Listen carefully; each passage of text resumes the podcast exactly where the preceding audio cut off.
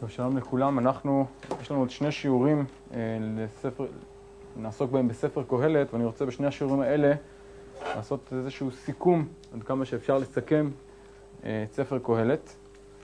השיעור הזה אנחנו, כמו שעשינו בשיעור שעבר, ננסה אה, לזכור את הספר ככה במבט על ולגעת בנקודה אחת שהיא אה, גם היא מאוד מרכזית אה, בספר.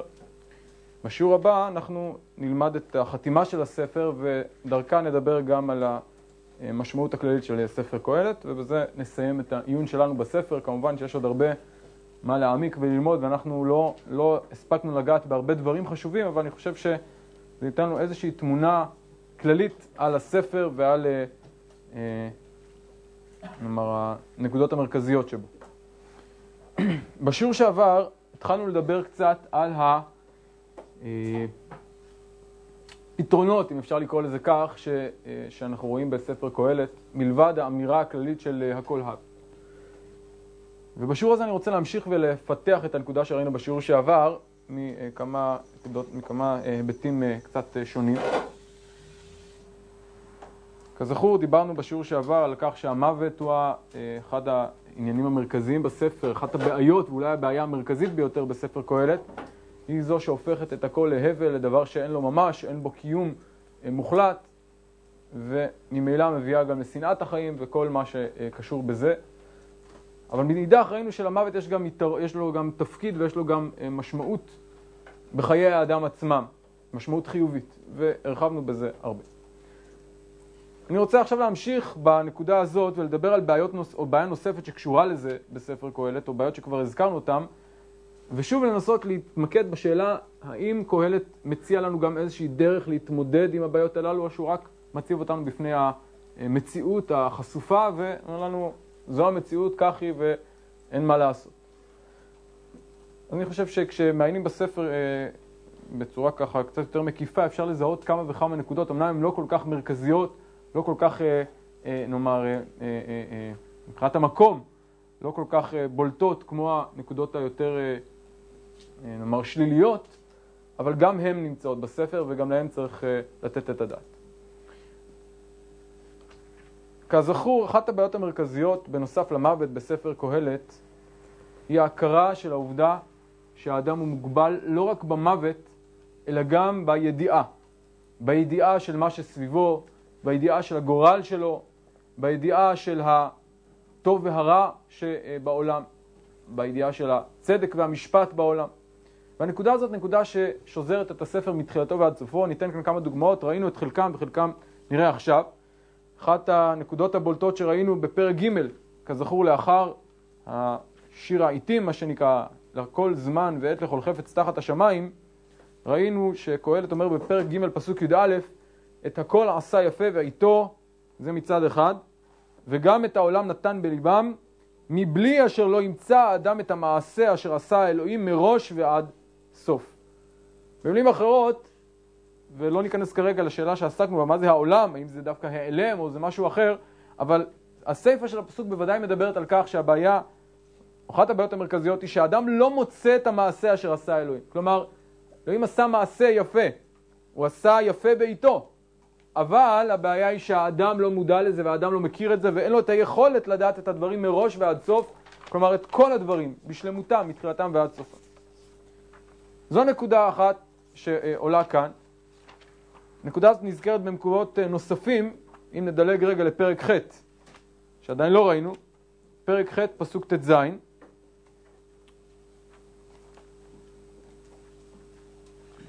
וגם שם אנחנו מוצאים דברים דומים. כאשר נתתי את ליבי לדעת חוכמה ולראות את העניין אשר נעשה על הארץ, כי גם ביום ובלילה שינה בעיניו איננו רואה. וראיתי את כל מעשה האלוהים, כי לא יוכל האדם למצוא את המעשה אשר נעשה תחת השמש, בשל אשר יעמול האדם לבקש ולא ימצא. וגם יאמר החכם לדעת, לא יוכל למצוא. כלומר, מצד אחד אני נתתי את ליבי לדעת חוכמה, וחשבתי שבאמצעות החוכמה אני אוכל לגלות איזה שהם צפונות, איזה שהם יסודות או סודות שנמצאים בבריאה, אבל ראיתי את המעשה וגיליתי שלא יוכל האדם למצוא גם האדם החכם וגם האדם העמל, והחוכמה והעמל הם שני דברים מאוד חשובים בספר קהלת, אבל גם החוכמה וגם העמל לא יעמדו לו לאדם שיבקש למצוא את המעשה שנעשה תחת השמש. למה? כי הדברים הללו הם אה, רחוקים מהאדם. אה, כן, מקום אחר אומר, אה, אמרתי לך כמה והיא רחוקה ממני, כן? אה, הדבר הזה מופיע בעוד כמה וכמה מקומות, נדלג רגע ל... אה, אולי נמשיך פרק ט' פסוק א', כי את כל זה נתתי אל ליבי ולבור, את כל, אשר, כל זה אשר הצדיקים והחכמים ועבדיהם ביד האלוהים, גם אהבה, גם שנאה, אין יודע האדם הכל לפניהם. אותה נקודה שדיברנו עליה, והוא ממשיך הלאה, ואת הפסוק הזה כבר ראינו, הכל כאשר לכל, מקרה אחד לצדיק ולרשע, לטוב ולטהור ולטמא ולזובח ולאשר איננו זובח, כתוב כחוטא נשבע כאשר שבועה ירא. כלומר, שוב, האדם לא יודע להגדיר מה מביא לטוב, מה מביא לרע, מה הקריטריונים למקרה הזה, מה הקריטריונים למקרה האחר. כלומר, בוודאי יש קריטריונים, בוודאי יש איזשהו צדק, אבל האדם לא יוכל לדעת אותו גם אם ינסה וגם אם הוא חושב שהוא יודע. זו אה, נקודה אחת. נמשיך הלאה בפרק ט', פסוק י"א, נראה היבט אה, נוסף של הנקודה הזאת. כן, פרק ט', פסוק י"א, שבתי וראו תחת השמש, כי לא לקלים המרוץ, ולא לגיבורים המלחמה, וגם לא לחכמים לחם, וגם לא ללבונים עושר, וגם לא ליודעים חן, כי עד ופגע יקרה את כולם. הדבר הזה ממשיך את מה שראינו, כלומר גם אדם שיש לו לכאורה איזושהי יכולת בתחום מסוים, הוא קל, אבל לא תמיד לקלים המרוץ. הוא גיבור, אבל לא תמיד הוא מנצח במלחמה. הוא חכם, אבל לא תמיד החוכמה שלו עומדת לו להשיג לחם. כלומר, מה שנראה לנו באופן אינטואיטיבי כדבר, אם תעשה כך, יקרה כך, בפועל זה לא עובד. אתה לא תמיד יודע איך זה עובד. יש קריטריונים שאנחנו לא תמיד מכירים, גם אם נדמה לנו שאנחנו מכירים. אבל הוא מוסיף כאן עוד נקודה. כי גם לא ידע האדם את עיתו, כדגים שנאחזים במצודה רעה וכציפורים האחוזות בפח, כהם יהיו קשים בני האדם לעת רעה כשתיפול עליהם פתאום. כן, מה הנקודה שנוספת כאן, או איזה אי ידיעה נוספת כאן, מעבר לאי הידיעה של הקריטריונים, אי הידיעה המרכזי כאן הוא, אדם לא יודע את עיתו. וזה מזכיר לנו שוב, המונח עת, שאמרנו מונח מרכזי בספר קהלת, לכל זמן ועת לכל עת, כן, יש עת ללדת ועת למות.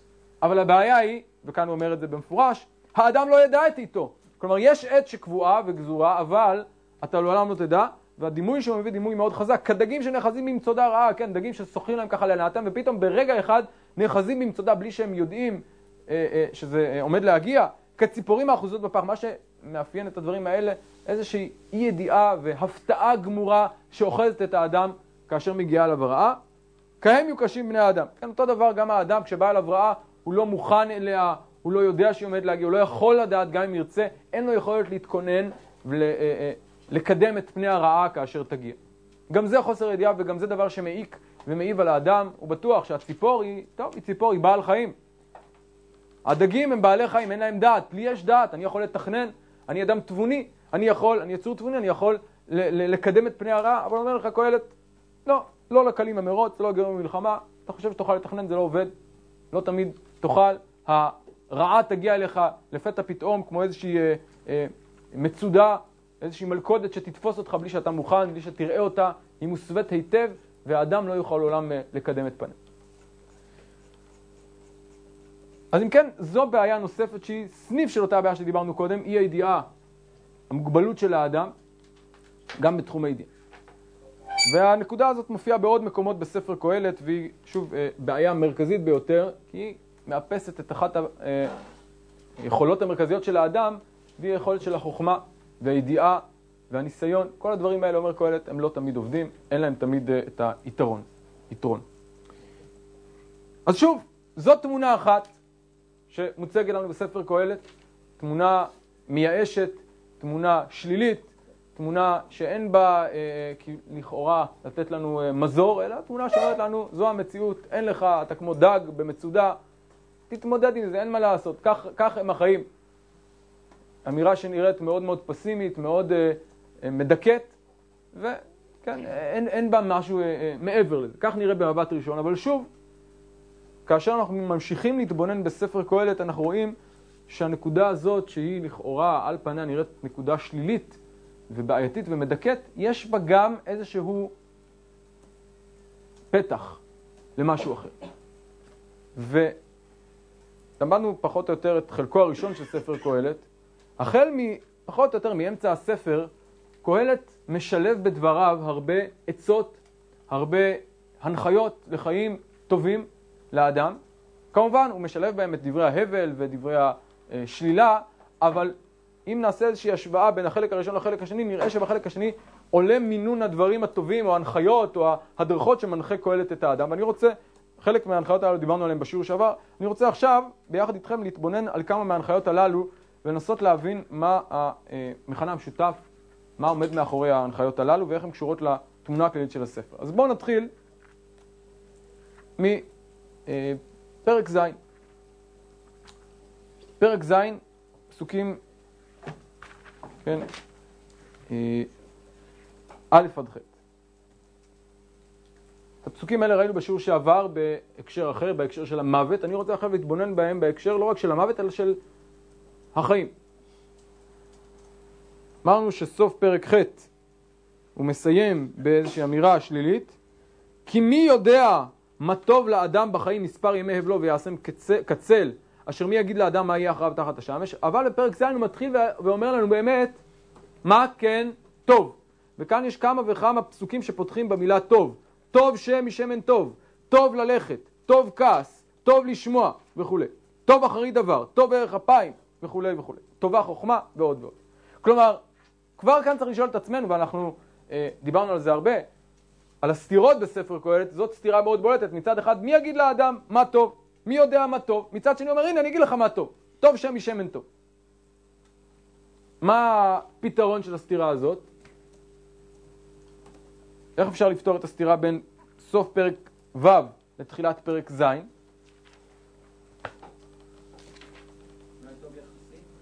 כנראה, יש כמה תשובות, אני חושב שזאת בעיניי התשובה אה, סבירה, מסתברת ביותר, שהטוב הזה הוא באמת לא טוב מוחלט, אלא טוב יחסי.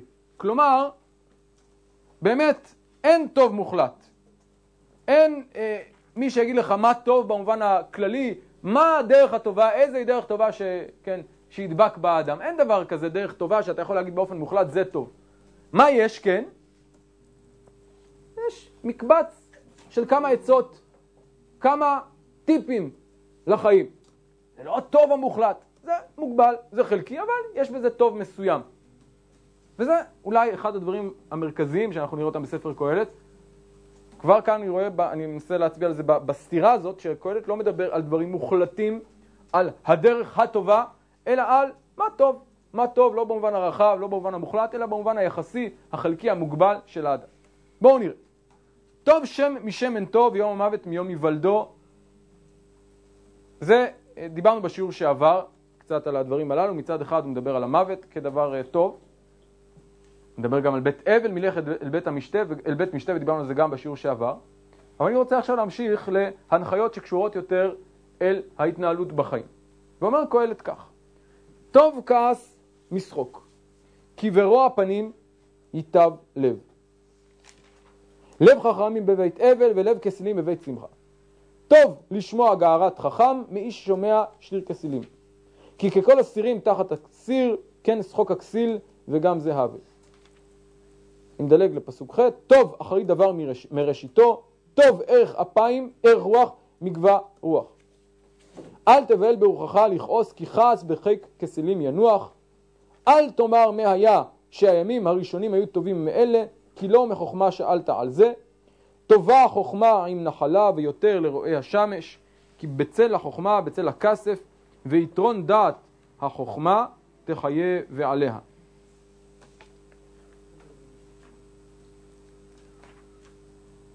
נמשיך אולי אה, עוד מעט את הפסוקים הבאים. מה, יש לנו כאן כמה וכמה הנחיות לדרך ההתנהלות של האדם בחייו. נתחיל מההנחיה הראשונה. טוב כעס משחוק. מה פירוש טוב כעס משחוק? מדוע כעס עדיף על שחוק? הוא נותן כאן איזשהו הסבר. מה?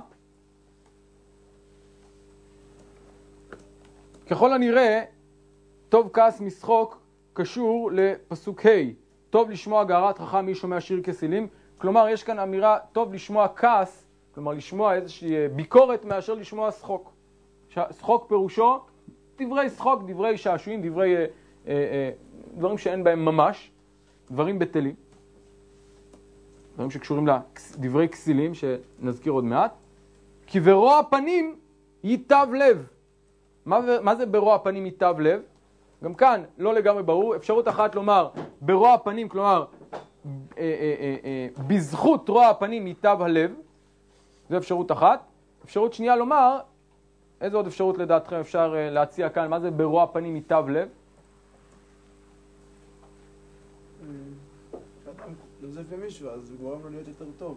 רוע הפנים שלו כביכול, כאילו, הופך אותו... כן, אז באמת, אוקיי, אמרתי, רש"י אומר דבר אחד, רש"י אומר, שוב בשם חז"ל, אה, כן, טוב כעס משחוק, מי שרודף במידת הדין, אל יצטער, טוב היה להם לדור המבול למראה הקדוש ברוך הוא פנים כעוסות על עבירות שבאדם, משחוק ששחק עמהם.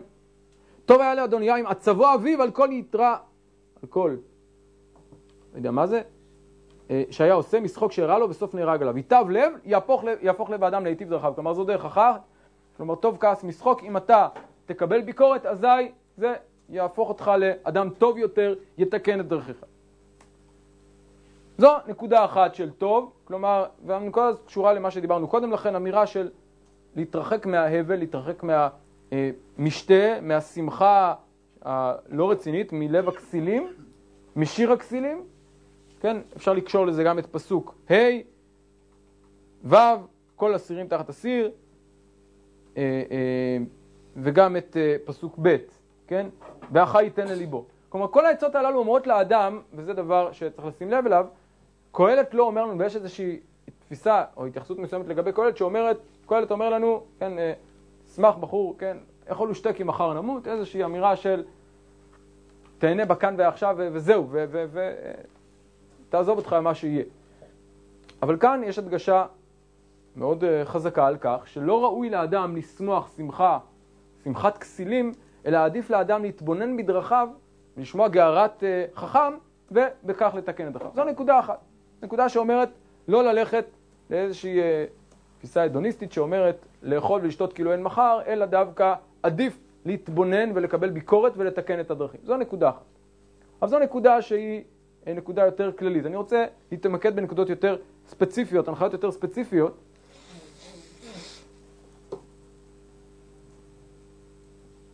אל תבהל ברוחך לכעוס, כי כעס בחיק כסילים ינוח.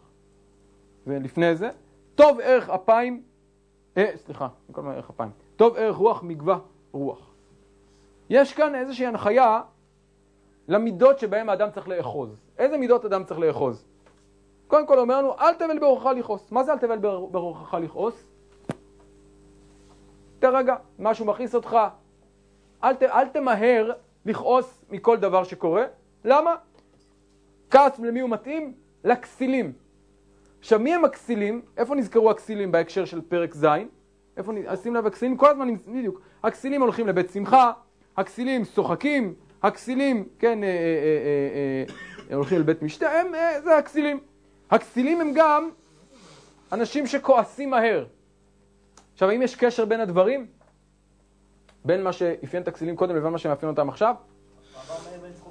יש כאן איזה משהו, כן, איזה משהו מאוד מאוד, מאוד, מאוד פזיז, מאוד בהול. מצד אחד הולכים לבית המשתה, שוכחים את הכל ושמחים שמחה שמנותקת מהחיים. מצד שני, ברגע שקורה דבר אחר, דבר קטן ביותר, הם מיד מבהלים ברוחם לכעוס, מיד כועסים.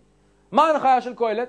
מה אומר לנו? מצד אחד, מצד אחד, אל תלך אל בית המשתה סתם. לא, עדיף ללכת אל בית אבל, אל תשמע את uh, שחוק הכסילים. עזוב, אל, אל תיכנס לעולם הזה שעושים צחוק מכל דבר, ששמחים על כל דבר. לא, תהיה יותר, אה, אה, יותר אדיש לגבי הדברים האלה, מצד אחד. אבל מצד שני, מה הוא אומר לו גם?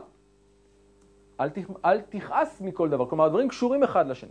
ואם ננסה רגע להגדיר איזה אופי מנסה לעצב כאן קהלת של האדם, איזה הנחיה משהו שהוא בבחינת, לא יודע אם דרך הזהב של הרמב"ם, זה לא בדיוק דרך הזהב של הרמב"ם, אבל משהו מעין זה שאומר, אל תגזים.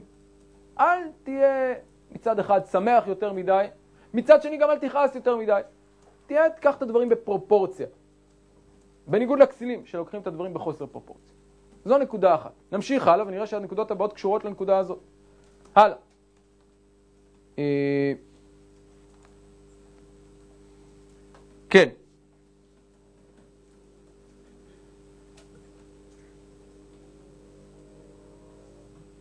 אל תאמר מה היה, שהימים הראשונים היו טובים אלה. כן, יש לנו כאן רשימה של אל. לא לבהל ברוחך לכעוס. אל תאמר מה היה שהימים הראשונים היו טובים אלה, כי לא מחוכמה שאלת על זה. מה פירוש? מה זה, מה הדבר הרע בלשאול, כן, אה, לומר מה היה שהימים הראשונים היו טובים מאלה? מה שואל כאן קהלת? קהלת שואל כאן איזושהי אמירה נוסטלגית. למה? מה הבעיה בנוסטלגיה? נוסטלגיה זה דבר מאוד, אה, כן, הרבה פעמים אנחנו אוהבים להגיד, אך, הדורות הראשונים היו יותר טובים, הימים הראשונים היו יותר טובים, לעומת עכשיו אנחנו תמיד משווים את העבר וההווה, דבר מאוד מאוד אנושי. למה קהלת שולל את זה? מה הטענה שלו כלפי הדברים הללו? קודם כל, לא מחוכמה, אז אפשר להגיד על כמה דברים. קודם כל, מה זה הימים הראשונים היו טובים מאלה? הרי כל, אני מזכיר שהתפיסה של קהלת היא תפיסה מחזורית, אין דבר כזה שמשהו יותר טוב ממה, הכל חוזר על עצמו, אז גם אז היה רע והיה טוב, זה לא שמשהו השתנה משמעותית בעולם. העולם הוא אותו עולם, השינויים הם, אה, הם מינוריים, בסופו של דבר הבעיות הן אותן בעיות, הפתרונות הם אותם פתרונות, הצער הוא אותו צער, השמחה היא אותה שמחה, אין הבדלים משמעותיים בין דור לדור. כך אומר קהלת, זה קודם כל, מבחינה עקרונית.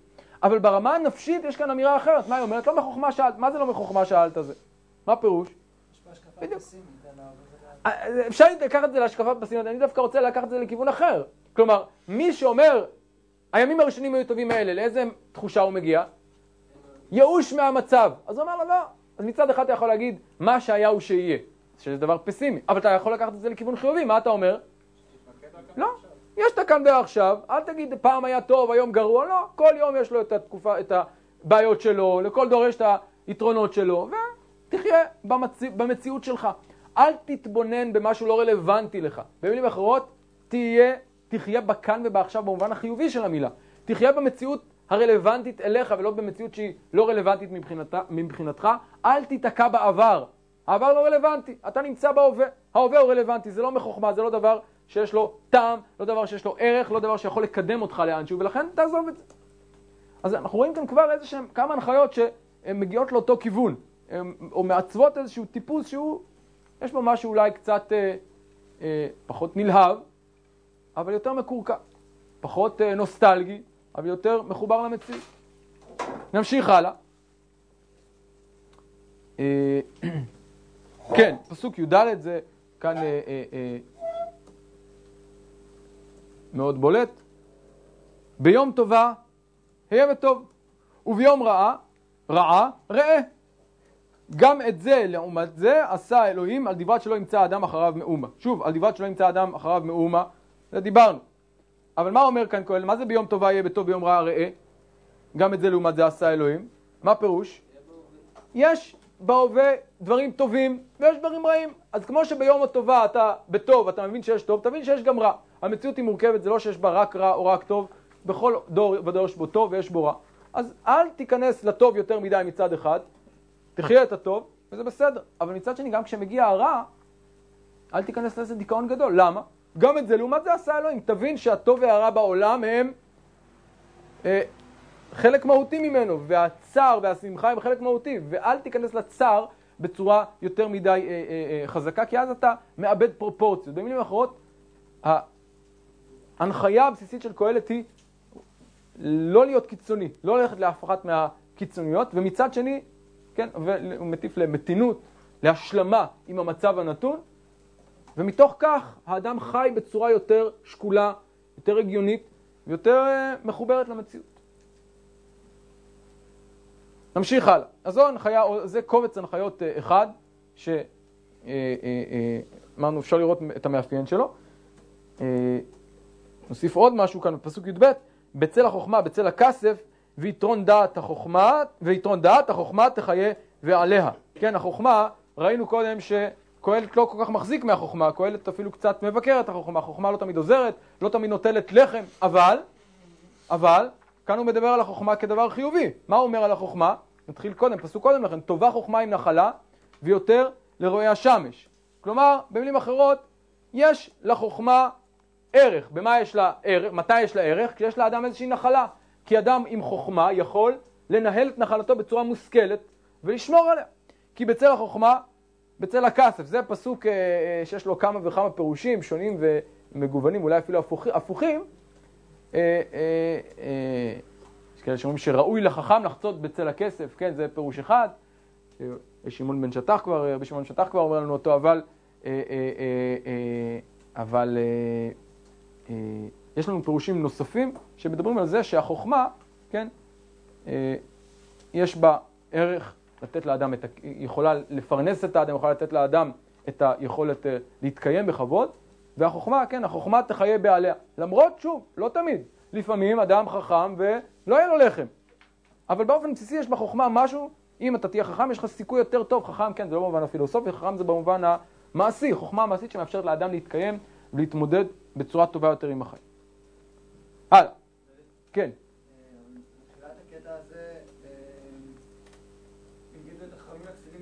אחר, במובן של החכם יכול להתקיים, והחכם יחנך אותך למה שהזכרנו בתחילת הקטע, מבחינת המידה. מה זה תחילת הקטע? מה זה תחילת הקטע? כאילו, אה, אתה הולך אל בית... הגעה של החכם. כן. יש חוכמה גם במובן הזה שהיא טובה. שמה? שהחכם יכול לחנך אותך למוסר. בוודאי. אה, אה, תראו, החכם, מה זה החכם? טוב, צריך לדבר בהרחבה מה זה החכם בכלל ומה זה החכם בספר קהלת. מהי חוכמה, כשמדברים על חוכמה בספרות החוכמה בכלל ובספר קהלת בפרט, נדבר על זה קצת בשיעור הבא. לחוכמה יש כמה ממדים, כמה היבטים. יש היבט אחד של חוכמה במובן המוסרי, כלומר מה טוב ומה רע, מה ראוי לאדם שיעשה, יש חוכמה מעשית שאומרת איך ראוי לאדם להת, להת, להתנהל בצורה חכמה, ההפך מהכסיל שהוא עצלן, שהוא אה, לא יודע איך להתנהל, שהוא עובד בצורה לא חכמה, לא, לא, לא אה, יעילה, החכם יותר יעיל. יש לזה כמה היבטים. אה, דרך אגב, אם דיברנו על החכם והכסיל קודם לכן, החכם, כשהוא אומר לך אה, מה לעשות בניגוד לכסיל, זה לא רק חוכמה מוסרית, זה גם מוסרי, אבל זה גם מאפשר לאדם להיות יותר מחובר, כן, הוא לא מכלה את ימיו בבית המשתה, אלא הוא, הוא מאוזן, הוא יודע איך לעבוד, יש לזה גם חשיבות ברמה הנפשית, ברמה המוסרית וגם ברמה הפיזית, הקיומית. אדם יכול להתקיים בצורה יותר טובה. טוב, אנחנו נמשיך, אז זו, זו, זה אה, קובץ אחד נאמר של, של עצות, שאני חושב לוקח את הכיוון הזה של חוסר הידיעה ושל המוגבלות של האדם לדווקא כיוון חיובי. אומר, אתה תיקח את הדברים דברים בפרופורציה, יש רע, יש טוב, אל תיקח את הדברים יותר מדי אה, ללב, ותשלים עם המצב. דווקא העובדה שאתה לא יודע מאפשרת לך לחיות בצורה יותר אה, אה, אה, נורמלית, יותר רגועה. נמשיך הלאה. נמשיך הלאה. אני רוצה לדלג ל... אה, אה, כן, פרק, אה, לפסוק ט"ו, פסוק ט"ו, גם על זה דיברנו קצת בשיעור שעבר. כן, פרק ז', פסוק ט"ו, את הכל ראיתי בימי הבלי. יש צדיק עובד בצדקו ויש רשע מעריך ברעתו. לכאורה, יש כאן טענה שלילית. מה אומר כאן אה, קהלת? בעיה צדיק ורע לו רשע וטוב לו, שכבר הזכרנו אותה בעבר אצל קהלת, העובדה שאדם לא רואה את הצדק מתממש בעולם. והנה, אני חושב שצדיק יהיה לו טוב, רשע יהיה לו רע. לא, זה לא עובד כך. יש צדיק עובד בצדקו, יש רשע מעריך ברעתו, וזה אחד הניסוחים המפורסמים לבעיית צדיק ורע לו רשע וטוב לו. אבל לאן קהלת לוקח את הבעיה הזאת? האם הוא אומר העולם לא צודק והוא צועק כלפי מעלה כמו איוב, או שהוא מגיב בצורה אחרת? בואו נראה מה התגובה שלו. מה הפתאום, מה התגובה שמציע קהלת לבעיה הזאת שהאדם חי איתה וכל אדם חי איתה, לכך שאין התאמה בין הטוב המוסרי לשכר ובין הרע לעונש. קהלת אומר כאן משפט מאוד מפתיע. אל תהי צדיק הרבה ואל תתחכם יותר, למה תשומם? אל תרשע הרבה ואל תהי שחל, למה תמות בלא איתך? טוב אשר תאחוז בזה וגם מזה אל תנח את ידיך, כי ירא אלוהים יצא את כולם. זה פסקה, לעניות דעתי הפסקה הכי אה, קשה, או הכי, אה, איך נאמר, אה, אה, אה, מפתיעה בספר קהלת. מה אומר לנו קהלת כאן? לכאורה אמירה ממש, אה, כן, מפתיעה, אל תהי צדיק הרבה. מה פירוש אל תהי צדיק? זה עוד מילא. מה זה אל תהי צדיק הרבה? איך אפשר להבין את הפסוק הזה? אל תגזים. שוב, דיברנו על הגזמה, אל תהי צדיק הרבה. אבל זה עוד מילא, מה כתוב בפסוק י"ז? אל תרשע הרבה. מה זה אל תרשע הרבה? מה אתה יכול לשמוע מכאן? ואומר את זה בהמשך בפירוש. טוב אשר תאחוז בזה וגם מזה אל תנח... מה הפירוש? גם רע וגם טוב להיות גם צדיק וגם רשע ביחד? זו אמירה שהיא לא מתקבלת על הדעת. איך אפשר להבין את הפסוק, הפסוקים המפתיעים האלה? מה פירוש? טוב אשר תאחז בזה, תאחוז בזה וגם מזה אל תנח את ידיך. אז עוד לפני שניכנס לתוכן, שימו לב שהסגנון של הקטע הזה הוא בהמשך לאותו סגנון שראינו עד עכשיו, שאומר לא להגזים. איזושהי, איזשהו איזון. אבל כל עוד כשמדובר על שמחה ועצב זה אני מבין, אבל כשמדובר על צדיק ורשע זה קצת מוזר. איך אפשר להבין את ה, באמת את הדברים המאוד מאוד uh, מפתיעים האלה? ואיך זה קשור לאיזה צדיק עובד בצדקו, יש רשע מערך ברעתו, איך זה קשור לה, uh, uh, לשאלה הזאת. אז זאת שאלה שהתחבטו בה הרבה המפרשים, ניתן כמה וכמה הצעות שהוצאו. Uh, נקרא קצת את המפרשים, לא הבאתי לכם בדף, נקרא את זה בקצרה. Uh, כן, אז אולי הדבר המפורסם ביותר, הפירוש המפורסם ביותר הוא הפירוש של חז"ל במדרש קהלת רבה. על מי מפרשים חז"ל את הפסוקים הללו? אתם, אה, אתם מכירים, זה מופיע גם בגמרא. על שאול, שאול המלך, שמצד אחד היה צדיק הרבה. מתי היה צדיק הרבה? כאשר הוא ריחם על הגג, חמל, לא ריחם, זה לא מדויק, חמל על הגג ועל מיטב הצאן. מצד אחד הוא צדיק, הרבה. מה זה הרבה? יותר ממה שהוא הצטווה. מצד שני, אל תרשע הרבה. מה זה אל תרשע הרבה? זה כאשר הוא אה, אה, הורג את מי? את נוב עיר הכהנים, כך אומרים חז"ל. כלומר, לפי הפירוש הזה צריך לומר, מה זה אל תהי רשע הרבה, אל תהי צדיק הרבה ואל תרשע הרבה? פירושו של דבר, שורה תחתונה, מה זה אומר? תעשה מה שצריך, וזה, דרך אגב, זה מתאים לדברים שראינו הרבה בספר קהלת, לגבי יראת אלוקים בספר קהלת, המושג של השלילה של הנדר, לעשות מה שהצטווית וזהו. ואם אתה, ויש כאן אמירה יותר חריפה, האמירה היא שמי שהוא צדיק הרבה, במילים אחרות, מי שמפריז יתר על המידה בצדיקות שלו, סופו שיגיע, זה לא סתם שתי אה, הנחיות שונות. לא להיות צדיק א', ב', לא להיות רשע יותר מדי. לא. יש כאן קשר. אם אתה צדיק הרבה, אז מה יקרה לך בסופו של דבר? תהיה רשע. וכל, המ... כן, ככה אומרים חז"ל, כל המתח... המרחם על אכזרים, סופו שיתאכזר על הרחמנים. למה סופו? מה הקשר בין הדברים? אולי זה סתם לא טוב להתאכזר על... אה, לרחם על אה, אכזרים? לא. ברגע שאתה יוצא מהאיזון, במילים אחרות, כשאתה מאבד את הפרופורציות של מה זה טוב ומה זה רע ואתה קצת יוצא מעבר לגבול, הסכנה היא שאתה תצא למעבר לגבול גם בצד ההפוך. ברגע שאתה לא מאוזן, חוסר האיזון יכול להגיע לשני צדדים. אתה לא מאוזן לצד אחד, המטוטלת יכולה לנוע ובמהירות מפתיעה להגיע, אתה תמצא את עצמך בצד השני. ולכן מה ההנחיה? לפי הפירוש הזה, טוב אשר אה, אה, תאחוז בזה. במילים אחרות, מה זה לא להיות רשע כמובן, אלא מה האמירה? להיות מאוזן גם מבחינת המצב המוסרי. גם זה גם דבר מפתיע, זה דבר שאומר לך, אל תנסה לעשות מעבר למה שנצטווית.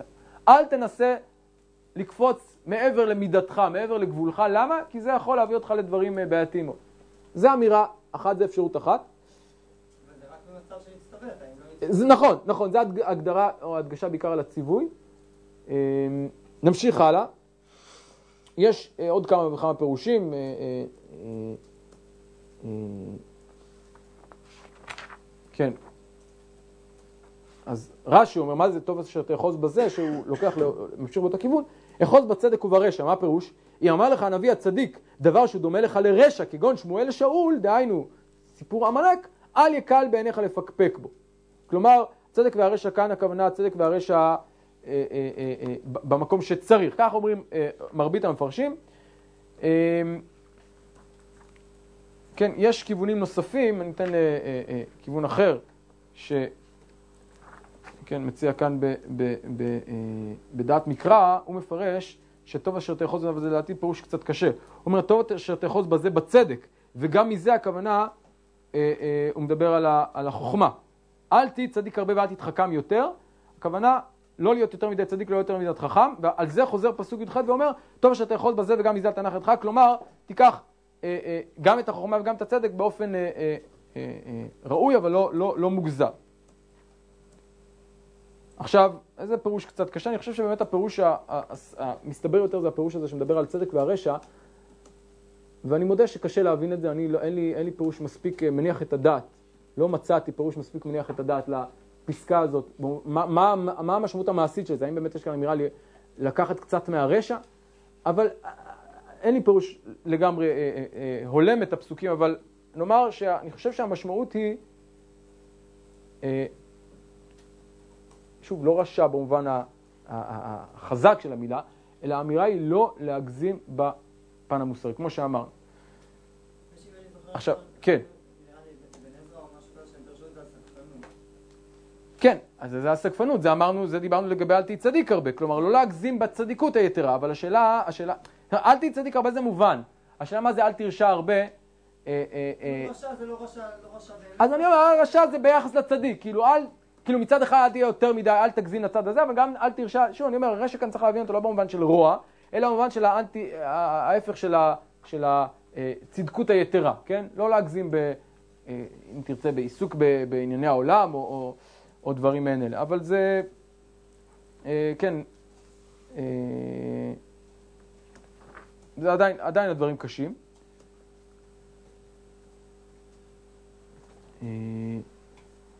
אני אמרתי, יש כמה וכמה פירושים, לא מצאתי משהו שבאמת מספיק מניח את הדעת, אבל על כל פנים, אם ניקח את העיקרון שעולה כאן, ואני חושב שהעיקרון הזה עיקרון חשוב, אומר לנו לא ברמה המוסרית שאדם צריך לשמור גם על איזון בצדיקות, וזו אמירה שאנחנו לא מוצאים אותה בהרבה מקומות. האמירה הזאת של לא להיות צדיק הרבה, אה, אה, כן, אה, אם אני אתן פרפרזה מעניינת שנותן לזה הרב קוק, הרב קוק לא מפרש את זה באופן מפורש, אבל הרב קוק יש פסקה מעניינת שבה הוא אומר, אני אומר דבר ראש, שמעתי את זה מרבי יוסי, אמר לי את הדבר הזה, הראה לי את הפסקה הזאת, פסקה מאוד מעניינת, שבה אומר הרב קוק, אה, שהאדם לפעמים מתעסק יותר מדי בבעיות שיש לו. ב, אה, ב, מנסה לתקן בחורים ובסדקים, בכל מיני דקדוקים שבהם הוא חושב שהוא לא בסדר וזה מביא אותו למראה שחורה ולדיכאון.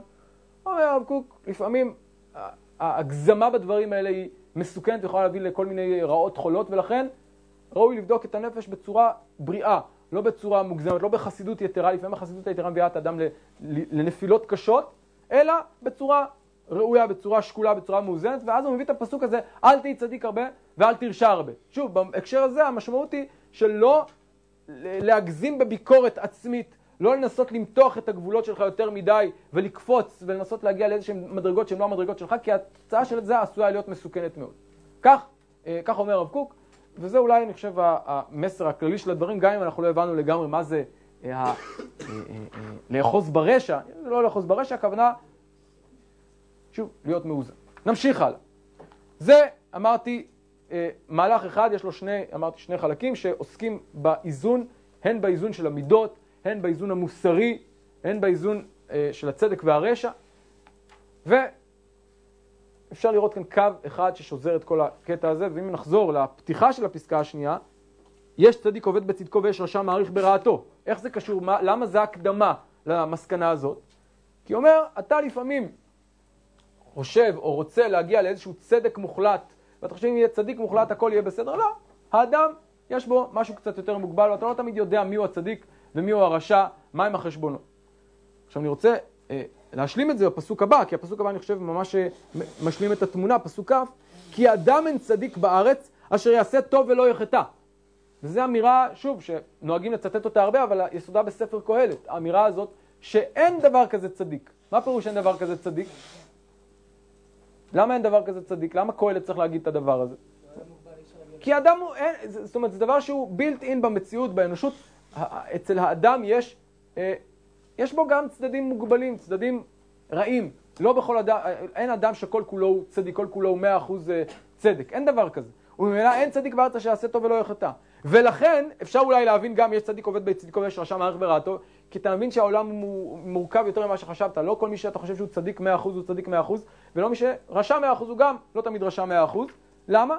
כי כל אדם מורכב מטוב ורע, מצדק ורשע, ולא אה, אה, תמיד רואים את זה אולי, ולא תמיד אפשר, אה, זה בא לידי ביטוי, אבל אתה צריך להיות מודע לזה. וברגע שאתה מודע לזה, אתה יודע שיש מקום לשני הדברים. שוב, כאן הרשע, אני חוזר, אומר לנו, מה זה הרשע? זה יעשה טוב ולא יחטא. מה הרשע, אם תרצו, זה היצר.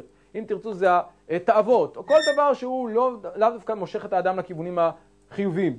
אבל האדם בנוי מזה. מה לעשות שכך, זה כל האדם, ככה האדם אה, אה, נברא. ואתה צריך להכיר בזה.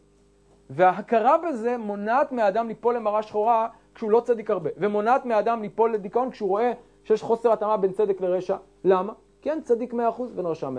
העולם הוא מלא גם מטוב וגם מרע, וכל אדם יש בו גם טוב וגם רע, וזו הנחיה שקהלת, ואתה צריך להכיר בזה גם כלפי עצמך, וממילא לא להגיע לידי אה, אה, מרה שחורה או לידי, אה, אה, כן, אל תהי צדיק הרבה, למה תשומם? למה תשומם? למה תגיע לאיזושהי תחושה, ש... זה, לא, זה לא טוב, זה לא נכון וזה גם לא אמיתי. נמשיך הלאה. כן, שאלה? אה, אוקיי. זה פירוש הבאת עכשיו בשם מישהו? או לגבי מה, אין צדיק אה, בארץ אשר יעשה טוב, זה, זה, זה לא צריך, אה, לא צריך, זה כתוב בפירוש, כלומר, הוא אומר כאן, בהגדרה, אין דבר כזה צדיק מוחלט. אני חושב שזו תשובה לשאלה הקודמת, יש צדיק עובד בצדיקו ויש רשע מערכת ברעתו. אין דבר כזה צדיק ורשע באמת. וממילא המסקנה היא, אמרתי, גם לאדם הפרטי, שהוא אה, צריך להבין שיש אצלו את המאבק הזה בין רע לטוב, בין צדק לרשע, וזה דבר טבעי והוא קיים אצל כל אדם. הלאה. כאן יש לנו עוד הנחיה, וזו הנחיה בעיניי מאוד, אה, אה, יש בה, אה, היא- היא הנחיה מעשית, אבל יש בה אמירה, מימד, אה, אני חושב, מאוד אה, עמוק. גם לכל הדברים אשר ידבר או לא תיתן ליבך, אשר לא תשמע את עבדך מקלליך. כן? מה אומר לנו קהלת? אמרנו לא להגזים לאף כיוון, מה אומר קהלת כאן? יש דברים שאתה לא צריך לשמוע. כלומר, אל תנסה לשמוע את הכל. למה? אם תנסה, כן, דמיין איזה אדון באחוזה, הוא רוצה לשמוע, לדעת כל מה שקורה באחוזה, אז הוא הולך ככה להקשיב לשיחה של העבדים, מה הם מרכלים שם בצד. עזוב, אל תנסה להקשיב לכל דבר. למה? אל תגזים. אתה תשמע מה שאתה צריך לשמוע, אל תנסה להקשיב לכל דבר בעולם. למה? לפעמים אתה תשמע דברים שאתה לא תרצה לשמוע. כן? אשר לא תשמע את עבדך מקלליך, לך תדע, אולי אתה תקשיב, תאזין לעבד שלך, אולי אתה תשמע דברים שלא היית רוצה לשמוע. אז מה הפתרון של קהלת? מה הוא אומר? אז מה, נשאל את קהלת, מה רגע, אז מה, שאני לא אשמע אותו מקלל אותי? כן, לא תשמע אותו, אבל הוא מקלל. בסדר. כי גם פעמים רבות ידע ליבך אשר גם אתה קיללת אחרים. אה, נכון, יש בעולם. תדע לך שבדרך כלל העבדים מקללים את האדון, וזו מציאות. אם אתה תנסה לשמוע את זה, זה סתם יכניס אותך לתחושה שלילית, סתם, אה, אה, נאמר, אה, אה, ידכא אותך או יצער אותך, וחבל, חבל לנסות להכניס את עצמך למקומות שאתה לא צריך להיכנס אליהם. זה לכאורה הנחיה מעשית שמשתלבת עם מה שדיברנו עד עכשיו, לא להגזים, לא לעשות דברים שאתה לא, לא צריך, לא לשמוע דברים שאתה לא צריך, לא לשמוח יותר מדי שלא צריך, לא להיות אה, אה, בצער גדול על מה שלא צריך.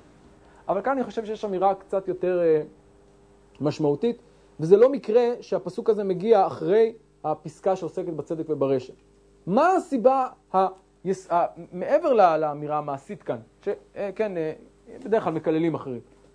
יש כאן אמירה, אני חושב, יותר משמעותית, למה אתה לא צריך אה, להתרגש מהעבד שמקלל. מה הסיבה האמיתית לדבר הזה? אומר לנו פסוק כ"ב, כי גם פעמים רבות ידע ליבך אשר גם אתה קיללת אחרים. אז מה? מה פירוש? אז מה אם אתה קיללת? אז אפשר לפרש את זה ברמה מעשית. אתה יודע שבדרך כלל עבדים מקללים, אנשים מקללים אנשים אחרים כשהם לא שומעים. אז אל תנסה לשמוע.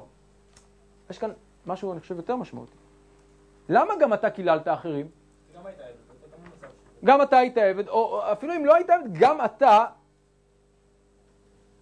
כלומר, למה, כל, בעצם כל אדם מקלל, תסתכל בעצמך, תדע שגם אצלך יש את הבעיה הזאת. במילים אחרות, לפעמים יש לאדם, אני חושב שהבעיה שהוא מתמודד איתה כאן היא בעיית הצדקנות. מה זה צדקנות? צדקנות זה אדם, ש... זה, זה, זה תכונה שמביאה את האדם, כן, אה, להתבונן על כולם בעין מאוד מאוד ביקורתית, כן, הוא כביכול מציב איזושהי אמת מידה מוחלטת, וכל מי שסוטה מאמת המידה הזאת, הוא ישר מבקר אותו, אה, מה זאת אומרת, איך אתה מעז לקלל את האדון, זה לא מכובד, זה לא ראוי, לא יפה, ואתה מבקר אותו בצורה מאוד אה, אה, מוחלטת. אבל אמר קהלת, רגע, רגע, רגע, ת- אל, אל תהיה צדקן, כלומר, אל תציב איזושהי אמת מידה לא ריאלית, תהיה ריאלי, תהיה כן עם עצמך. האם אתה אף פעם לא קיללת אחרים? מי שהיה מעליך לא קיללת אף פעם? אתה יודע שגם אתה קיללת. למה? למה קילל- קיללת גם אתה? למה אני יודע שאתה קיללת? כי זה אנושי, שהאדם יהיה לו טינה כלפי מישהו שמעליו. זה מאוד אנושי, זה מאוד טבעי וזה מאוד אה, אה, נפוץ. למה? כי האדם הוא אדם, ויש לו חולשות, ויש לו חוזקות, ובדרך כלל האדם כך נוהג. עכשיו, אם אתה צדיק הרבה, ואתה מחמיר כלפי עצמך, אתה גם מציב איזושהי אמת מידה מוחלטת כלפי אחרים, ואז אתה מלא מרירות כלפי אחרים. מה פתאום אתה מקלל אותי? מה פתאום העבד מקלל אותך? אבל אם אתה קצת יותר מודע למורכבות שיש אצלך פנימה, ואתה לא מתעלם ממנה, אתה מודע לכך שאתה גם טוב וגם רע, אז גם כשאתה רואה אצל אחרים את הטוב והרע, אתה לא נופל מהכיסא, אתה לא אומר, איך העזת לקלל אותי? אתה אומר, בסדר, אתה תשמע את זה, עדיף שלא תשמע, אבל גם אם שמעת, לא יקרה שום דבר. למה? כי אתה יודע שכך דרכו של עולם, אתה יודע שאצל בני אדם יש אה, נטייה לקלל אנשים שהם לא, אה, אה, כאשר הם לא שומעים אותם, כאשר הם אה, מעליהם. אתה היית עושה את זה גם. אז מתוך ההתבוננות במורכבות של האדם פנימה, הוא יכול גם להיות קצת יותר סלחן כלפי חוץ. וזו הדרך, אני חושב, להתבוננות יותר מפויסת עם המציאות ועם האנשים שסביבך. במקום להיות צדקן וקפדן, תהיה יותר סלחן, תהיה יותר מבין, מתוך ההתבוננות שלך בעצמך. הלאה. שוב חוזר קהלת, פסוק כ"ג, כל, כל זו ניסיתי בחוכמה, אמרתי לך כמה והיא רחוקה ממני, רחוק מה שהיה ועמוק עמוק מנמצאנו. שוב הוא חוזר לזה שהחוכמה היא מוגבלת, התנועה הזאת היא התנועה שמאפיינת את כל הספר. אני רוצה להמשיך עוד קצת קדימה, אה, ללכת לעוד פסקה אחת שגם היא מדברת על ההתמודדות עם חוסר הוודאות. וכאן הפסקה היא כבר מגיעה לקראת סוף הספר.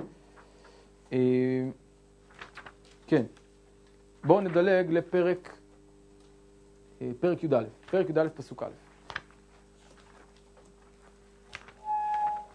פרק י"א, לקראת סוף הספר, נותן לנו איזה קובץ של הנחיות. שוב, הנחיות לא, אה, אה, לא לגמרי מובנות, יש בהם כמה וכמה פירושים, אבל יש להם כן איזה מכנה משותף, ואני רוצה רגע לעמוד עליו. נתחיל לקרוא, ואני רוצה תוך כדי קריאת מסלול לשים לב לנקודות הבולטות שחוזרות על עצמם בפסקה הזאת. אני קורא. שלח לחמך על פני המים, כי ברוב הימים תמצאנו. תן חלק לשבעה וגם לשמונה. כי לא תדע מה יהיה רע על הארץ. אם ימלאו העבים גשם, על הארץ יריקו. ואם ייפול העץ בדרום ואם בצפון, מקום שיפול העץ, שם יהיו. שומר רוח לא יזרע, ורואה ועבים לא יקצור. כאשר אינך יודע מה דרך הרוח, כעצמים בבטן המלאה, ככה לא תדע את מעשה האלוהים אשר יעשה את הכל. בבוקר זרע את זרעך, ולערב אל תנח ידיך. כי אינך יודע איזה יכשר, הזה או זה, ואם שניהם כאחד טובים. ומתוק האור וטוב לעיניים לראות את השמש. כי אם שנים הרבה יחיה האדם, בכולם ישמח. ויזכור את ימי החושך כי הרבה יהיו כל שבא הבל. שמח בחור בילדותך, ויטיבך לבך בימי בחורותיך, והלך בדרכי לבך ובמראה עיניך. ודע, כי על כל אלה יביאך אל האלוהים במשפט, והסר כעס מלבך, והעבר רעה מבשריך, כי הילדות והשחרות הווה. וכאן אנחנו בעצם עוברים לפרק י"ב, וזכור את ברוך בימי בחורותיך, זה פסוק שהוא שוזר את פרק י"ד מפרק י"ב עם התיאור של ימי הזקנה שדיברנו עליהם בשבוע שעבר. נתחיל מהתיאור הראשון, מהעצות הראשונות שיש לנו כאן, לעצות מאוד מעשיות בפרק י"א פסוקים א' עד אה, ז'. מה המכנה המשותף לעצות? איזה ביטוי חוזר כאן לאורך כל הפסקה הזאת? אני מצאתי כאן... אי ידיעה, יפה. איפה יש לנו אי ידיעה כאן? לא תדע מה יהיה, נכון? כי לא תדע מה יהיה. איפה עוד? היי, כאשר אינך יודע, ככה לא תדע את מעשה אלוהים. פסוק ו', מה עוד? כי אינך יודע איזה יכשר, נכון? אז יש לנו כאן ארבע פעמים אי ידיעה. באיזה הקשרים נזכרת אי הידיעה הזאת? מהי אי הידיעה? אי הידיעה של מה יראה, כן, זאת אומרת, איזה סוג של אי ידיעה? על מה מדובר כאן? אי ידיעה של מה? של העתיד, נכון? כלומר, זו אותה ידיעה שדיברנו עליה בתחילת הספר, שהיא מאוד מתסכלת, אתה לא יודע, העולם נתן בליבם, לא יודע מה יהיה מעשה אלוהים, אתה יודע שיש עת להכל, ומה שמתסכל, שיש עת אבל אתה לא יודע מהי. חסר הידיעה הזה זה דבר שהוא מתסכל עד מאוד ויכול לייאש את האדם ולהביא אותו לשנאת החיים. אבל, אצלנו, לקראת סוף הספר, אותה ידיעה מקבלת תפקיד אחר. כן? אם עד עכשיו דיברנו על עצות שאם הייתי מתמצת אותן במשפט אחד זה היה לא להגזים, לא, לא להפריז לאף כיוון, ללכת בצורה אה, רגועה ושקולה, כן? אל תעשה כך יותר מדי, אל תעשה כך, אל תהי צדיק הרבה, אל תהי, אלא משהו יותר שקול. כאן אני חושב שמה שמלמד אותנו קהלת, שהאדם אה, אה, החכם, אם תרצו, האדם הטוב, לא רק נזהר משני צדדים קיצוניים, אלא הוא גם, הוא לא אדם פסיבי, עד עכשיו הצטיירה איזושהי דמות של אדם פסיבי, הוא לא שמח מדי והוא לא עצוב מדי, הוא לא רשע מדי, לא... אבל מה הוא עושה? מה הוא כן? אפשר לדבר על פסיביות, על פחד מלעשות אה, אה, דברים מרוב הידיעה, או מרוב אי הידיעה. אבל קהלת דווקא מצייר תמונה אחרת. מה אומר לנו קהלת? מה מולידה אי הידיעה בפסקה הזאת?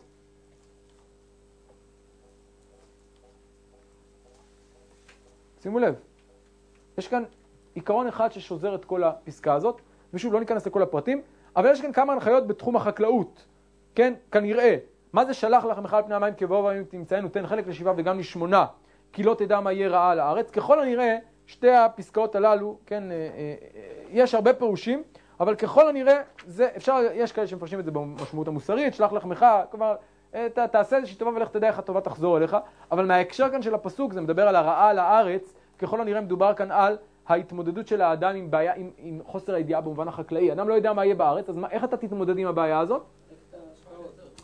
בדיוק, איזושהי אמירה ככה מאוד, אה, כן, נראה, כן, אה, לא שים את כל הביצים בסל אחד, כן, תן לך לשבעה וגם לשמונה, ת, תחלק, כן, זו איזושהי הנחייה מאוד מאוד מעשית, אבל היא נובעת מאמירה יסודית אחת, והאמירה היא שאני לא יודע מה יהיה בעתיד, ולכן מה? תפעל בכמה כיוונים. כלומר, אל, יש כאן אמירה חשובה, אתה לא יכול לדעת מה יהיה בעתיד, אז תקדם את פני הרע באיזה דרך, אתה לא יודע מה תהיה הרעה, אז דרך גם על זה וגם על זה. תן לחלק לשבעה וגם לשמונה. לא תדע מה יהיה, אתה לא תדע, אז תנסה גם את זה וגם את זה. אם הם לא אוהבים, אוהבים גשם על הארץ יריקו, כן? אה, אה, אה, כלומר, יש דברים שאתה לא יודע מתי הם יקרו, מתי, איפה זה יקרה, מתי זה יקרה. ופסוק ד' הוא אומר לנו את הצד השלילי, שומר רוח לא יזרע, ורואה ואבים לא יקצור. מה זה שומר רוח ורואה ואבים? אדם שמנסה כאילו לזהות, אומר רגע, רגע, מתי יגיע בדיוק הגשם מפה? מתי תגיע הרוח מפה? כלומר, שוב, זה בתוך העולם החקלאי, אבל אדם שמנסה לנבא את העתיד, סופו שמה יקרה לו? הוא, זה יביא אותו לידי פסיביות, כי הוא לא, הוא לא תמיד ידע מה יקרה, והוא אומר אולי זה יעבור מכאן, אולי זה יעבור מכאן, בסופו של דבר לא, לא, לא יזרע ולא יקצור, כי הוא חושש תמיד שיהיה מכאן צרה, מכאן רעה, הוא, לא. תהיה מודע לכך שיש צרות, הרעות עשויות להביא גם מכאן ומכאן, יש רעה כזאת, רעה אחרת, אבל אל תגיע מתוך זה לפסיביות, אלא תגיע דווקא ליוזמה, ליוזמה מגוונת, לא לשים, אמרנו את הביצים בסל אחד, אלא לפזר. לא לעשות דבר אחד, אלא להתבונן על כמה אפשרויות, לפרוס את הסכנות ולהיות מודע להן. לא מתוך חוכמה גדולה שאני יודע מה העתיד, להפך, אני לא יכול לדעת. תתמודד בכל זאת. כאשר אינך יודע מה דרך הרוח, אתה לא יודע לאן תבוא הרוח באמת. כעצמים בבטן המלאה זה אה, באמת ביטוי קשה, יש כאלה שמפרשים שהכוונה היא, אה, אה, שוב, במובן החקלאי, המלאה, מה זה המלאה? החיטה, אתה לא יודע מה היא, אתה, אתה זורע, אתה לא יודע איך זה יצמח בסוף, מה יצא, אתה לא יכול לדעת. אז אתה לא יודע גם מה תהיה דרך הרוח, יהיה לך רוח כזאת, רוח אחרת, מה יהיה ביבול? ככה לא תדע את מעשה למה שיעשה את הכל. שוב הוא עובר כאן מהדוגמה הקונקרטית לעניין העקרוני, אתה לא יכול לדעת. לכן, שוב מה המסקנה? פסוק ו' בבוקר זרע את זרעך, ולערב אל תנח ידיך. למה? כי אינך יודע איזה יכשר, אז זה או זה. ואם שניהם כאחד טובים. מזכיר לכם משהו דרך אגב בביטוי הזה? הזה או זה. אחוז בזה וגם מזה. אתה לא יודע מה התוצאה הרצויה, אתה לא יודע איפה באמת אתה תצא. אז עדיף שתהיה ככה מגובה, גם את זה וגם את זה. תיקח גם מכאן וגם מכאן. בבוקר זרע ולערב אל תנח ידיך. תהיה מוכן אה, לבעיות שיבואו, תהיה מודע לבעיות שיבואו. וכאן אני רוצה לסיים ככה באמת בפסוקים אה, שלקראת סוף הספר, ומתוק האור וטוב לעיניים לראות את השמש. וזה פסוק מפתיע ככה על רקע כל מה שראינו. הביטוי, השמש בדרך כלל נזכרת בספר קהלת בהקשר די שלילי, נכון? אין כל חדש תחת השמש, השמש היא, היא הביטוי למחזוריות הבלתי נגמרת, המלאה והמייאשת. אבל מה אומר כאן? הוא מתוק האור. שימו לב לדימוי הזה, דימוי של האור ב... כן, משהו מתוק, משהו אה, טעים, משהו שיש בו אה, אה, נעימות כזאת. וטוב לעיניים לראות את השמש. מה הוא אומר לנו כאן? דיברנו על השמש מקודם כדבר מדכא, דבר שהוא חוזר על עצמו, לא. בשמש יש גם משהו טוב, משהו טוב לעיניים, יש בו משהו מתוק. כי אם שנים הרבה יחיה האדם בכולם ישמח. אבל מה צריך לזכור? שוב, את ימי החושך, כי הרבה יהיו. מה זה ימי החושך? הימים שבהם אתה לא תהיה באור, הימים שבהם תהיה במוות, בקבר, במילים אחרות, שוב, מצד אחד, הוא לוקח את הימים הללו, את האור כדבר חיובי, דבר טוב, אבל לא אותו חוסר ידיעה מה יהיה בעתיד. אני מודע לזה שיש קבר, אני מודע לזה שיש מוות, אני לא מתח... מתכחש למוות, אני לא אה, מדחיק את המוות, אני מודע, ודווקא מתוך זה אני נהנה מהשמחה של החיים, שמח בשנים הרבות שיש לי, ואני זוכר. עכשיו, הזיכרון הזה הוא זיכרון מאוד מרכזי שעוד מעט נראה שהוא אה, אה, אה, אה, חוזר כאן. שוב, שמח בחור, והמתח הזה בין הזיכרון לבין השמחה חוזר בהמשך הפסקה הזאת. שמח בחור בילדותך, והיטיבך לבך בימי בחורותיך, והלך בדרכי לבך במראה עיניך. ודע, כי על כל אלה יביאך אלוהים במשפט. כן, שוב יש אותו, את אותו מתח, מצד אחד לשמוח, מצד שני לדעת מה יהיה, בעתיד. מה זה במשפט? הכוונה בעולם הבא. עכשיו, הפסוק הזה הוא פסוק שכבר חז"ל אה, אה, הזכיר אותו כאחד הפסוקים שבגללו רצו לגנוז את ספר קהלת. מדוע? מה זה שמח בחור ילדותיך? אז מילא, לשמוח זה לא רע, אבל מה, מה המשפט הבעייתי כאן? והקדוש, כן, אומרת לנו התורה, ולא תטור אחרי לבבכם ואחרי עיניכם. מה אומר לנו קהלת? הלך בדרכי לבך ומראה עיניך, בדיוק הפוך. מה אומרים חז"ל? ודע, כי על כל יביא לך במשפט. והמתח הזה בין הרשע לספר הוא מתח אה, באמת אה, קשה, וזה המתח שאנחנו רואים אותו לכל אורך הספר, הסתירות הפנימיות הללו, תוך כדי דיבור, מצד אחד הלך בדרכי לבך, מצד שני ודע כי על כל אלה. איך אפשר לפרנס את הסתירה הזאת? אז גם כאן יש כמה וכמה כיוונים, ושוב, יש כיוון אחד שהוא הכיוון ה... אה, אה, אה, לא יודע, עכשיו הוא יותר מוכר, אה, כן.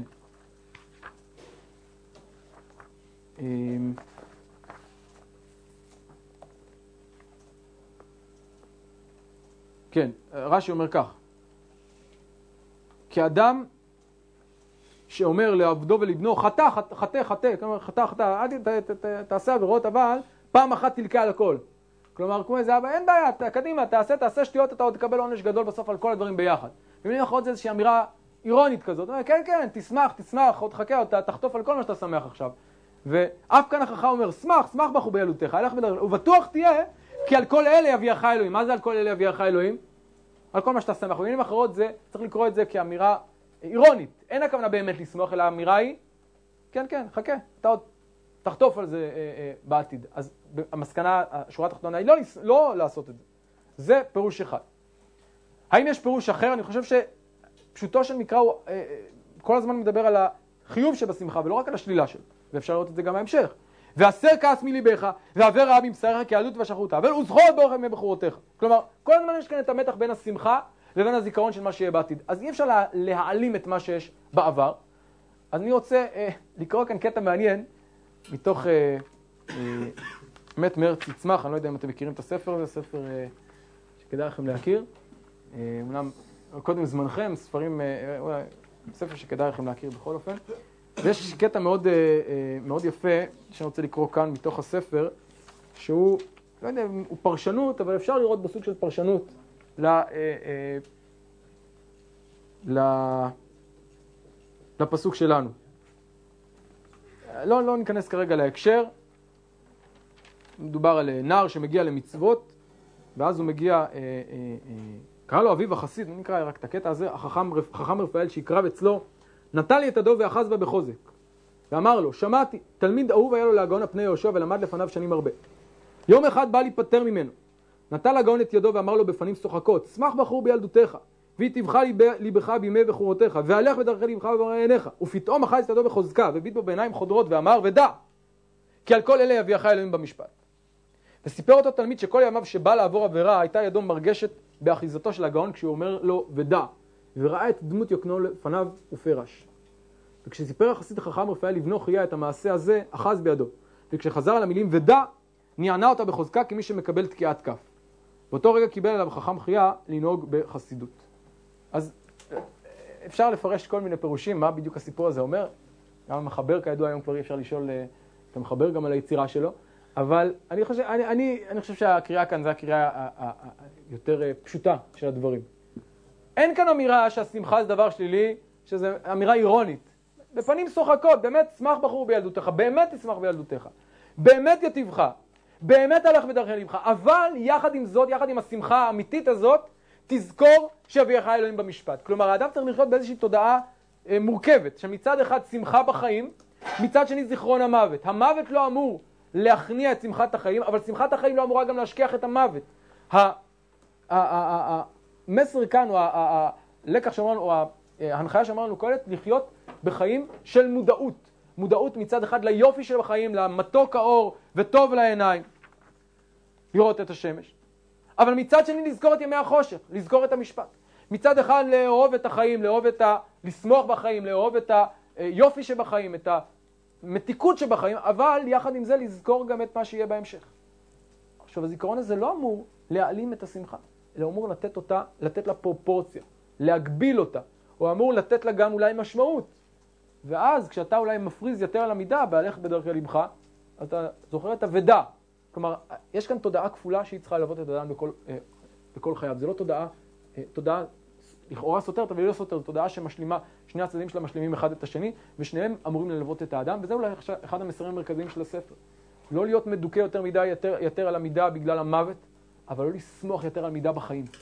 להיות, לדעת לאזן את שני העולמות הללו, אה, אה, זה בצד זה. אני רוצה לסיים בקטע מאוד אה, יפה בעיניי, אה, אה, שכתב אה, אחד מחכמי גרמניה שנרצח בשואה בשם רב יוסף צבי קרליבך.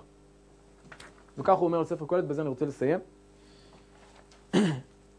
כן, אני אקרא לכם כמה קטעים מתוך ה... מה רצה המלך הגדול הזה מירושלים לבשר לנו בספרו? מלך שידע חיי אדם ואשר התנסה בגופו שלו בכל גווני היגון והששון האנושיים. האומנם אומר ספר זה כולו ויתור, כניעה וייאוש, ופוסקו את פסק דינו הנורא הכל הבל ורות רוח? האם ספר קהלת הוא באמת ספר הפסימיות וחוסר האמון, ספר המטיל ספק בכל ערכי אנוש? אז הוא אומר, ישנם שני סוגי פסימיות. פסימיות הארץ העצמי מאחד גיסה, ופסימיות השחרור העצמי מאידך גיסה. הסוג האחד ממאיס וממרר לנו בכל רגע קט של עושר, כל רגע קט של עושר. ואילו האחר מעניק לנו עצמאות, הופך אותנו בלתי תלויים ומכה את עוקצה של האכזבה מן החיים, גדולה ככל שתהיה. ספר קהלת שייך לסוג השני, והוא בא ללמדך, אל תדמה מנפשך שהנך קורבנה מיוחד של יד הגורל. אל תחשיב את ייסוריך יותר על המידה, כי מכות גורל הן חלק בלתי נפרד מההוויה האנושית. חיי האדם מתנשאים ומתעצבים רק מתוך ההכרה המלאה בחוסר הוודאות שבהוויה. אי אפשר לבנות על ההמשך, על המוחלט ועל ההיגיון, כשמדובר בחיי האדם ובבעיותיו. לו היו חיינו מתנהלים לפי רצוננו, לו היו גלי הגורל נושאים אותנו בקלילות ובבטיחות, לא היו נשאלות שאלות הפסימיות והאופטימיות. רק על רקע ההשתלשלות המסובכת ומלאת הניגודים של ההוויה עולה השאלה הנוקבת לטעם החיים, בעיית משמעותו של הפרט וחשיבותו. או אז חשוב הוא להעריך את המאורעות אל נכון ולא להירתע ולא להתייאש מכישלונות. קהלת הוא הספר של שמחת החיים העמומה. שמחה יודעת על הטרגדיה שבה, שבהוויה. הוא ספר הענווה, ענוות האדם שאינו מתהלל ואינו מתגאה. העושר, ויש לו עוד כמה נקודות כאן, העושר בחיים טמון אמנם ברגע הנתון, אך לא ללא תעודת אחריות להמשכו, ללא טענת חזקה על קיומו, אלא להפך, עושר אמיתי, אמיתי שורשו באופיו הבלתי יציב והחולף. שמחה כשלעצמה היא טובה וכדאית רק כאשר היא ממלאת את ליבנו מתוך הסתייגות. ודווקא מול פני המוות הופך הרגע למכור עושר שאינו מאכזב. אם תבהיר לעצמך את מצבי העולם, את המחזוריות הנצחית החד גונית ואת היחסיות שבהם, תהיה לחזות לנחמה. אם אתה מכיר את החיים כמות שהם, או אז אי אפשר לגזול ממך את עושרה של השעה. ובכן קהלת איננו ספר של האופטימיות המסולפת, הוא אינו סם חיים אשר בעקבותיו בהלם היקיצה, הוא אינו ספר של הטעיה ושכחה עצמית, אלא הוא ספרו של חכם אשר עיניו בראשו, אשר מקבל את בשורת העושר מתוך רגשי תודה כמנחה מאת הגורל, ואת סבלו הוא נושא בשוויון נפש, כי הוא יודע איסורים אינם מנת חלקו הבלעדית. אה, נסיים בקטע האחרון שלו. החכם מוביל, וכאן זו נקודה שהזכרנו בשיעור שעבר, בשיעורים הקודמים, אני רוצה בזה לסיים. החכם מוביל אותנו דרך כל שלבי החיים לאמור, כל עוד האני שלי הוא במרכז העניינים, סיכום החיים יישאר מאכזב. ויש ואדם מגיע אפילו לשנאת החיים. אך המבט המכוון אל העולם הרחב על תנודותיו וטלטוליו, למטה, למעלה, הלוך ושוב, למדנו כי אדם אינו אה, בודד באסונו, כולם אחים לו בצרה. ואז מופיע המוות, מורה הדרך הגדול של החיים, וראוי ללמדך ערכים נצחיים. הוא מעניק לנו את הסבלנות הגדולה ואת הרצינות ההולמת, ואת רגשות, ההולמת את רגשות חיינו, ומורה אותנו את הענווה ואת הבינה לשמוע את מצוות השם ולהתאים את עצמנו לנסיבות חוקותיו.